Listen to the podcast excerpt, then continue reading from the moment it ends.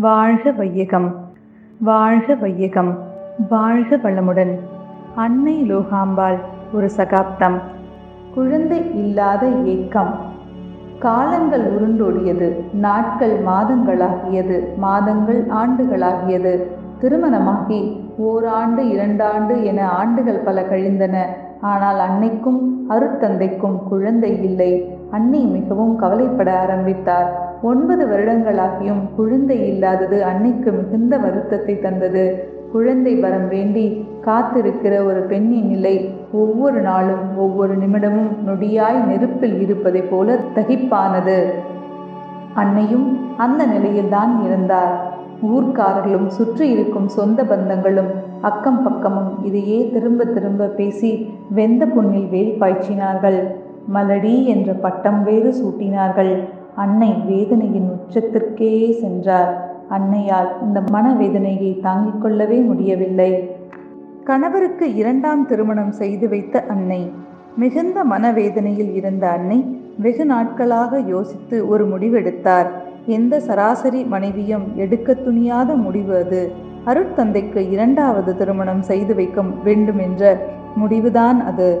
கணவருக்காக உயிரையும் கொடுக்க தயாராக இருக்கும் பெண்கள் கூட எந்த காரணத்திற்காகவும் தன் கணவனை மட்டும் வேறு யாருக்கும் விட்டு தர மாட்டார்கள். ஆனால் அன்னை லோகாம்பாள் எவரும் அவ்வளவு சீக்கிரத்தில் எடுக்க முடியாத முடிவை எடுத்தார்.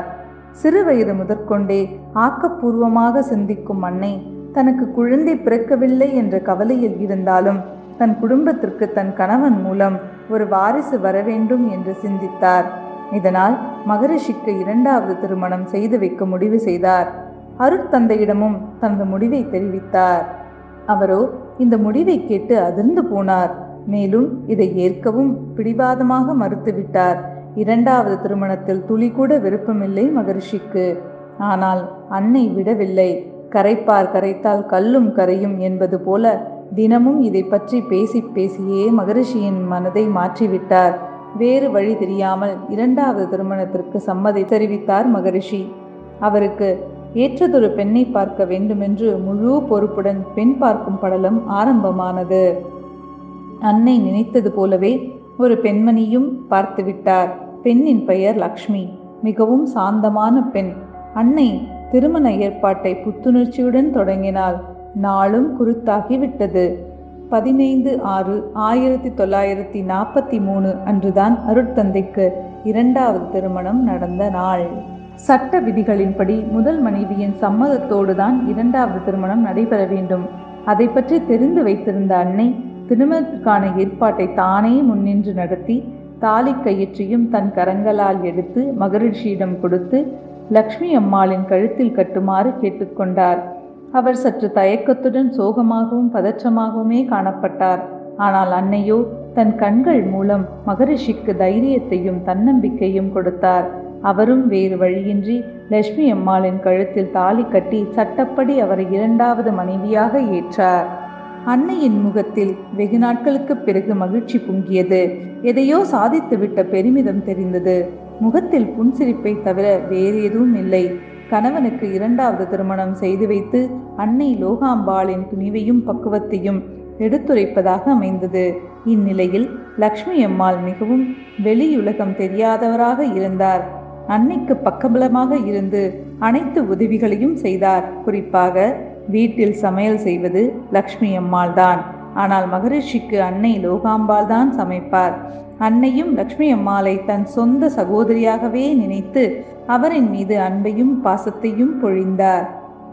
லக்ஷ்மி அம்மாளும் அன்னையை தன் மூத்த சகோதரியாகவே நினைத்து மிகவும் மரியாதையாகவும் அன்போடும் நடந்து கொண்டார். அன்னை லோகாம்பாள் வீட்டில் எது செய்தாலும் லக்ஷ்மி அம்மாளுக்கே முதலில் கொடுப்பார். நாட்கள் ஓடியது. லக்ஷ்மி அம்மாளுக்கும் குழந்தை இல்லை. அன்னையோ மறுபடியும் சோகத்தில் ஆழ்ந்தார். இவ்வளவு முயற்சி எடுத்தும் பயனற்றதாக போய்விட்டதே என்ற வேதனை. என்ன செய்வது? யாரிடம் சொல்வது என்று செய்வதறியாமல் நின்றார். வீட்டில் குழந்தை சத்தம் கேட்க வேண்டுமே என்ற ஏக்கம். ஆனால் அது நடைபெற முடியாமல் போய்விடுமோ என்ற கவலை இந்த இரண்டும் மாறி மாறி அன்னையின் மனதில் நடனமாடிக்கொண்டிருந்தது. அந்த சூழ்நிலையில்தான் மகரிஷியின் தம்பி தெய்வசிகாமணி குழந்தை பாக்கியம் பெற்று அவரது மனைவி பேறு காலத்தில் இருந்தார். அன்னையும் மகரிஷியும் தெய்வசிங்காமணியிடம் ஒரு வேண்டுகோளை வைத்தார். பிறக்கப் போகும் முதல் குழந்தையை தத்து கொடுக்குமாறு கேட்டார்கள். மகரிஷியின் தம்பியோ ராமன் சொல்வதை கட்டளையாக ஏற்று நிறைவேற்றும் லக்ஷ்மணனைப் போல மகரிஷியின் வேண்டுகோளை கட்டளையாக ஏற்று ஒப்புதல் கொடுத்தார். அவருக்கு இதுதான் முதல் குழந்தை என்பது குறிப்பிடத்தக்கது. பதினாறு எட்டு ஆயிரத்தி தொள்ளாயிரத்தி நாற்பத்தி அஞ்சு அன்று கூடுவாஞ்சேரியில் மகரிஷியின் தம்பிக்கு ஒரு பெண் குழந்தை பிறந்தது. அனைவருக்கும் மட்டற்ற மகிழ்ச்சி. அந்த குழந்தைக்கு ஞானாம்பிகை என்று பெயர் சூட்டி மகிழ்ந்தனர். அன்னையின் கனவு நிறைவேறியது. வீட்டில் குழந்தையின் சத்தம் வேறு என்ன வேண்டும் அன்னைக்கு? இப்பொழுது ஆனந்தத்தில் மூழ்கினார். மகள் ஞானாம்பிகையோ மிகவும் பாக்கியசாலி. இரண்டு அன்னைகள் மடியிலும் மகரிஷியின் மடியிலும் தவழ்ந்து விளையாடினாள். இரண்டு அன்னைகளும் தனது மகளை கண்ணும் கருத்துமாக வளர்த்தனர். அது மட்டுமன்று ஞானாம்பிகையின் மற்ற சகோதர சகோதரிகளையும் அன்னையின் தம்பி பாலசுப்பிரமணியத்தின் ஆறு பிள்ளைகளையும் அன்னை லோகாம்பாள் வளர்த்தது. இது குறிப்பிடத்தக்கது. நம் கடமை அறவாழ்வின் நாட்டத்தே சிறக்க